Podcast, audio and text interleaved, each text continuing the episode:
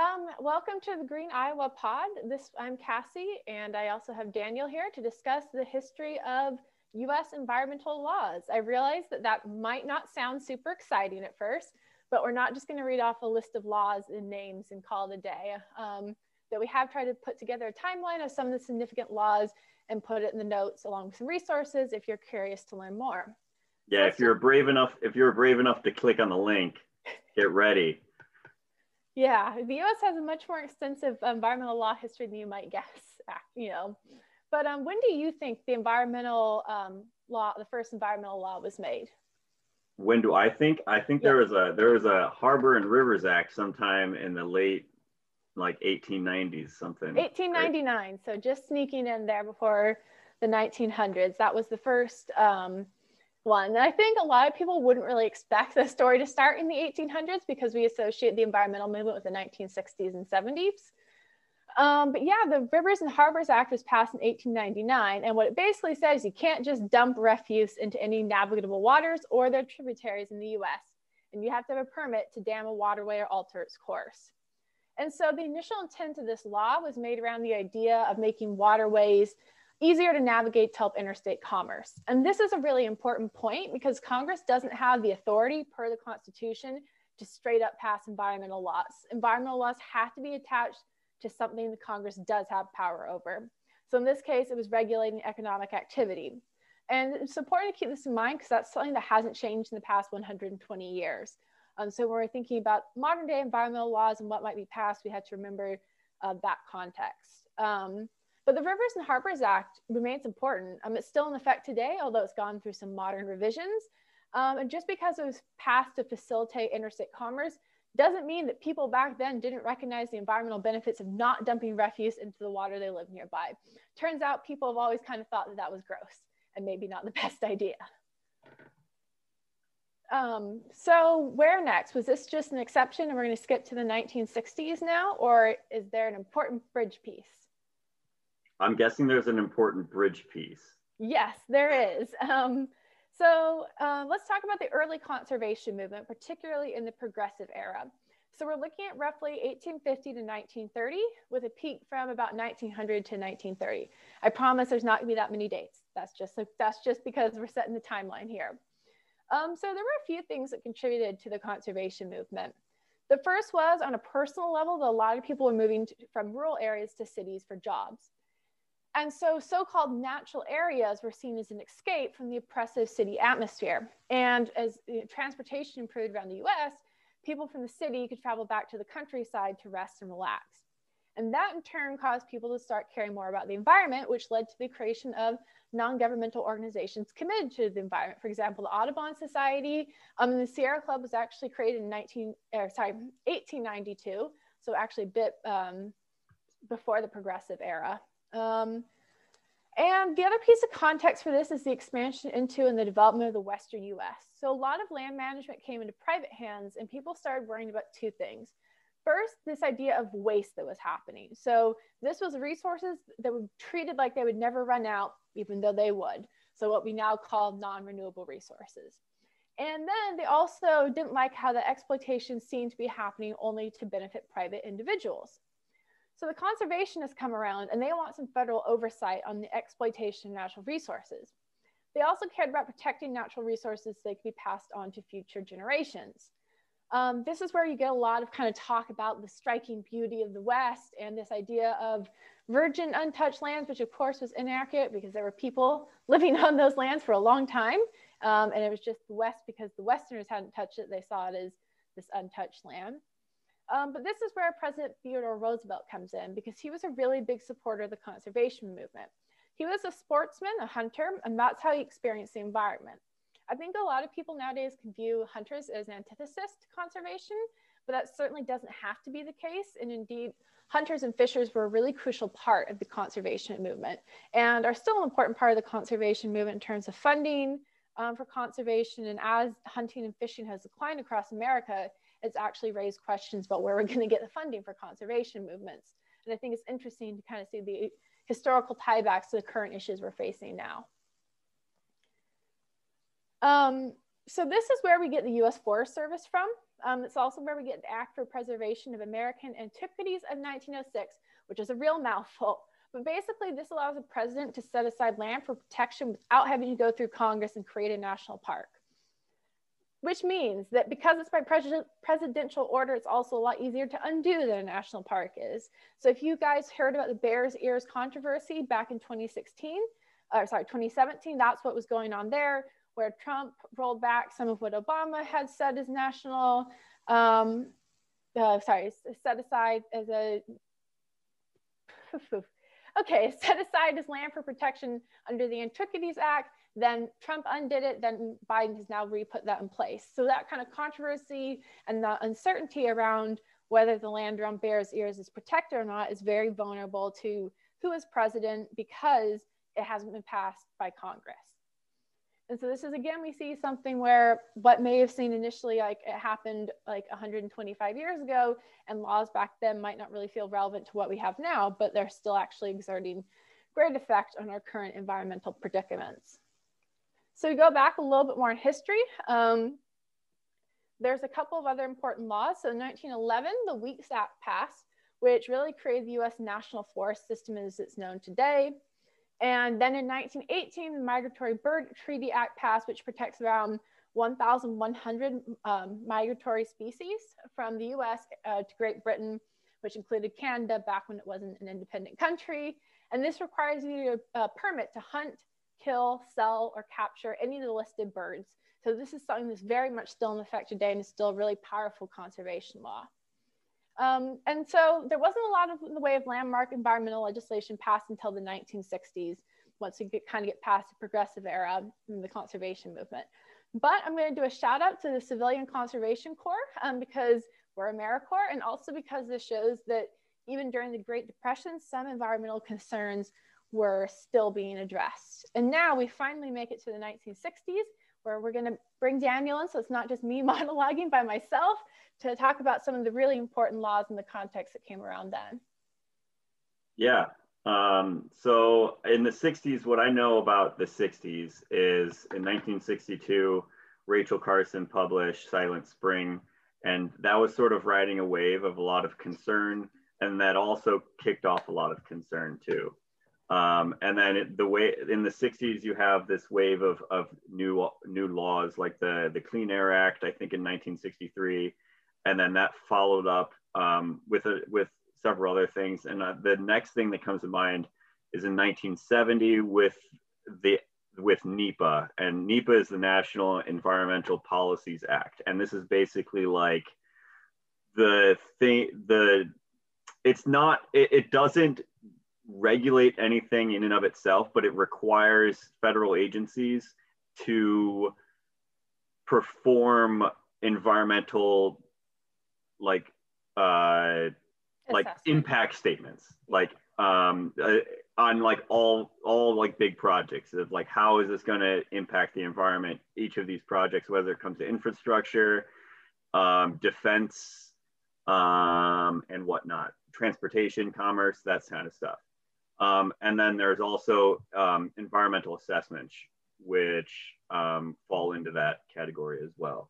And I didn't know if you wanted, because that's like that. That's probably where one of the things you might be heading to. So if you want yeah, to talk absolutely. more about it. So yeah, so you've done a really good job capturing a lot of the history of the 1960s and how some of our listeners might understand that.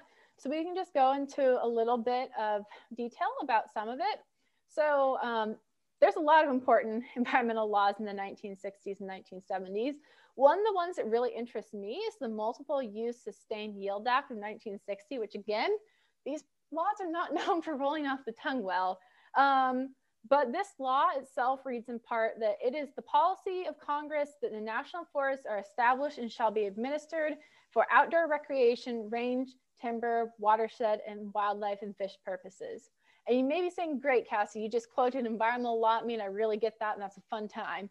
But the reason I'm reading this specifically is actually a really, really big deal that the US um, forests were being seen as not just about timber or not just about wildlife. This idea that um, we had to, we have to kind of work towards having these multi-purpose spaces. And that was a really important way of thinking that has still impacted a lot of how we do conservation today. Um, and then we've got the Wilderness Act of 1964, which is one of my favorites because it went through 60 drafts and took eight years of work before it was signed by President Johnson. Um, so it created a definition of wilderness, which is one of those things that's interesting because you probably think you know what wilderness is, and then you have to stop and think what that means, like legally as a definition. Um, so it created that and it protected around 9 million acres of federal land, which is now up to 109.5 million acres that are protected. Um, and that's about 5% of US land. So what was a definition of wilderness? Um, it said a wilderness in contrast with those areas where man and his own works dominate the landscape is hereby recognized as an area where the earth and its community of life are untrammeled by man, where man himself is a visitor who does not remain. So yeah, what do you think about that definition of wilderness? What, how does it line up with what you think of, what comes to your mind when you think of wilderness? Um, I think, so I think to put some perspective, I'll get, I, I think I, I want to put some perspective in this sort of like time um, era and I will, I, I, think, I think I will get to that point um, with this, but the policy making and legislation in the 60s and 70s, it wasn't, it, it was more or less like a bipartisan sort of effort. There wasn't one party which was wholly embracing it and another party which was wholly um, like against it um, it was sort of like piecemeal. Like you had some Democrats and some Republicans who would support it, and and some who wouldn't, who would either either um, value other things uh, like economics, commerce, and stuff over um, environmental policy. And now the conversation has shifted where like the Democratic Party is is seen as embracing a lot of environmental policy, whereas the Republican Party is generally seen as like resisting that in favor of economic policy.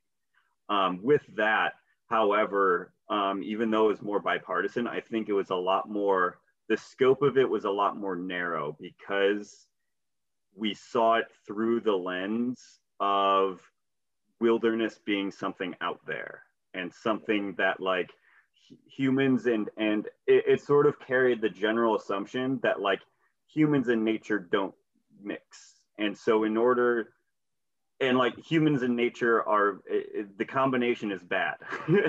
yeah. um, so, in order to preserve these things, we have to provide a separate space for these things to exist. And I think that's where you, where like what, what you were just stating about like how I would define wilderness um, would be a place, I guess, just off the top of my head of, of sort of untampered with land, um, either a, a,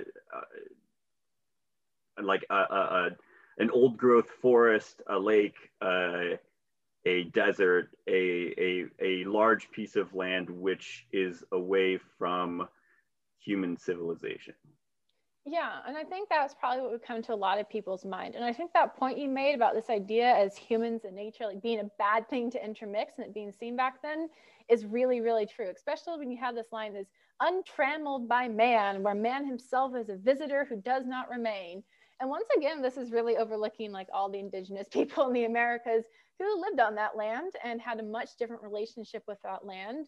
Um, right. So and I, I kind of wanted to, to um, point out that even though like I guess as a product of like our own culture, whatever that means, is we sort of have this idea and experience that when that human beings and nature aren't a good mix just because that's sort of been our experience. However, in indigenous cultures in different areas and different people, that isn't always entirely true. I, I, I kind of wanted to point that out too. Like in, in some instances, yeah, like we're we're not like the best tenants, but in other cases, um, the way of life naturally is is in harmony with um, the natural world.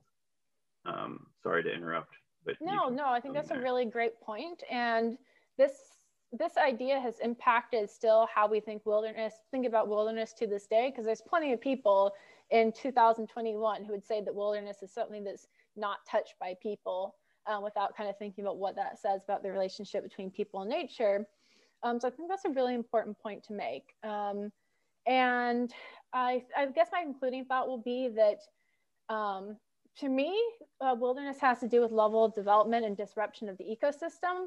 Um, that's partially because I spent five years of education being told that wilderness is not just what's untouched by people. Um, so after five years of that, you start to come up with a definition that does not have to do with that. Um, so I kind of think of it as development, limited development and treatment of the landscape that doesn't interfere with the basic processes of the ecosystem. And to me, this allows for more human interaction, but not necessarily of the kind that will be detrimental. So that's my thoughts. I think we both kind of put out some very important points there. Um, and then in the interest of time, we're going to move on to the 1970s, um, which, which is just a bunch of laws. Um, so that was the National Environmental Policy Act, which Daniel mentioned a little bit ago, the Clean Air Act, the Clean Water Act, the Marine Mammal Protection Act, the Federal Insecticide, Fungicide, and Rodenticide Act, the uh, Endangered Species Act of 1973, and the National Forest Management Act of 1976. Plus, the EPA was created. I list out all those not because I think you're going to memorize them and be able to recite them back to me, but just to kind of give an idea of really um, just the amount of kind of effort and time that was being put into environmental laws in the 1970s. Um, and I do want to shout out to the Marine Mammal Protection Act, which I swear isn't just because I really like uh, ocean animals. Um, it really came out of this concern about declining species in oceans. And interestingly, it took an ecosystems approach. So essentially, um, the Marine Mammals Protection Act was created to ensure that species continue to be a functioning part of their ecosystem. And this ecosystems approach was really new in terms of marine resource management. And that's why I think it's noteworthy. Um, it's also interesting that all marine mammals get protected under the Act. Some are also protected by the Endangered Species Act, but even if they're not on the Endangered Species designation list, they still get protected, um, which is especially, I think, important because of oftentimes this comes up with um, military uh, doing certain experiments on certain areas, and then you have uh, maybe NGOs who want to um, who want to have those military activities move elsewhere. And this designation of all marine mammals as being protected is really important legally when it comes into arguing those cases. Um, and yeah, the other one that I think we should discuss is the National Environmental Policy Act, um, which was passed in 1969 and came into effect uh, January 1st, 1970. So as Daniel said, this is probably, I mean, it's really hard to rank importance, but I think most people would agree this is one of, if not the most important pieces of legislation that was passed um, in the 1960s and 70s. Um, it established the President's Council on Environmental Quality, and it also mandated that all federal agencies prepare environmental assessments and environmental impact statements to evaluate the potential impact of federal projects um, on land. And this includes anything that uses federal funding or has work performed by the government or includes federal government permits. So this definition of like what has required environmental impact assessments has kind of grown over time. It comes out of court cases that evaluated NEPA. Um, and it's been called by Congress our national, our basic national charter for protection of the environment. And also relating to something that Daniel said, fun fact, NEPA passed unanimously in the Senate as a show of bipartisan support, which I think really does, um, which really does speak to, to the um, to the yeah, difference. There's no way that gets passed with bipartisan support today. Yeah, it's very difficult to get anything passed with full bipartisan support today. Um, and I think one of the things like um, during the 1980s, we started to see this bipartisan support waned.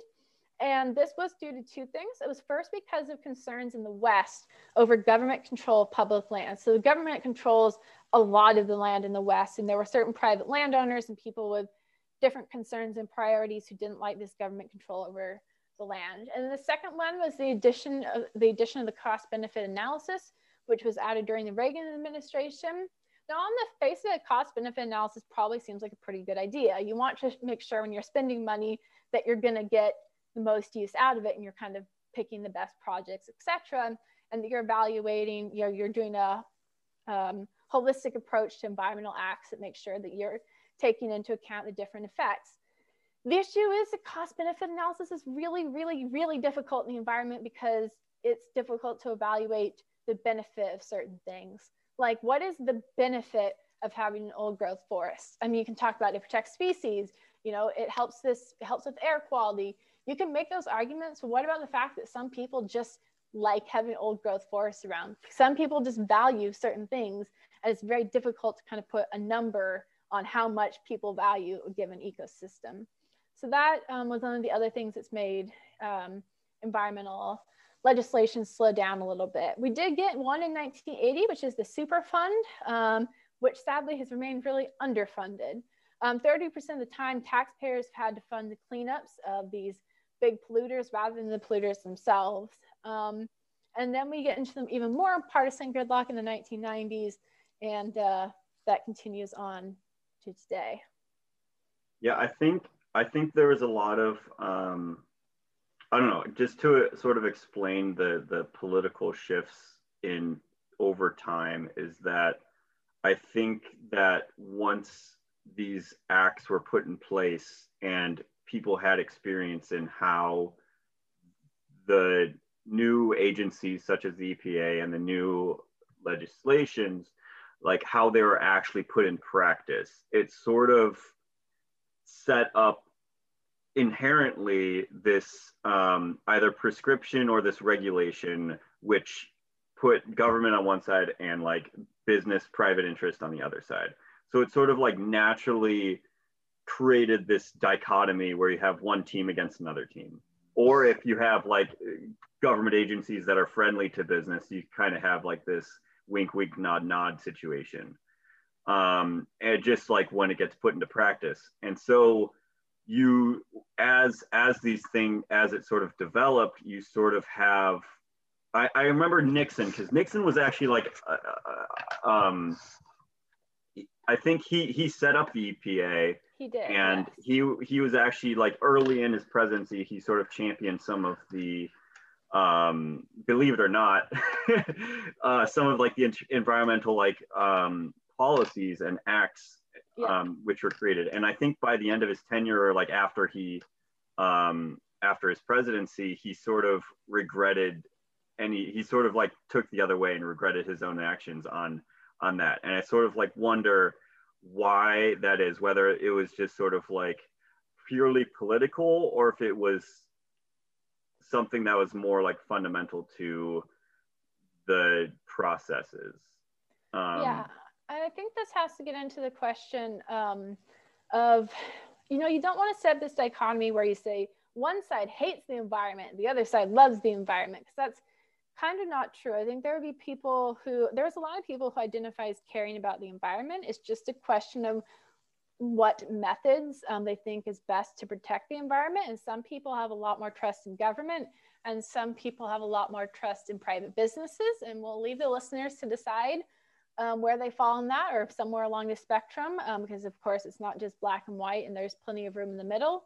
But I think that is an important thing um, rather than just, we don't want to just assume that there's a certain segment of people who don't care about the environment at all. I mean, there are, there's some people who really don't, but I don't think we want to paint any one group broadly as not um, caring about the environment um, and just understand it more as a spectrum and a difference in terms of how people think um, these issues should be approached. But yeah, U.S. policy really started to stall in the 19th. Sorry. No, no, go ahead. Uh, I was just going to say that um, U.S. policy really stalled in the 1990s, but international environmental policy grew. Um, so that will be our topic uh, for a future podcast, which is really exciting because I am not just a geek about U.S. environmental laws. I'm also a geek about international environmental laws.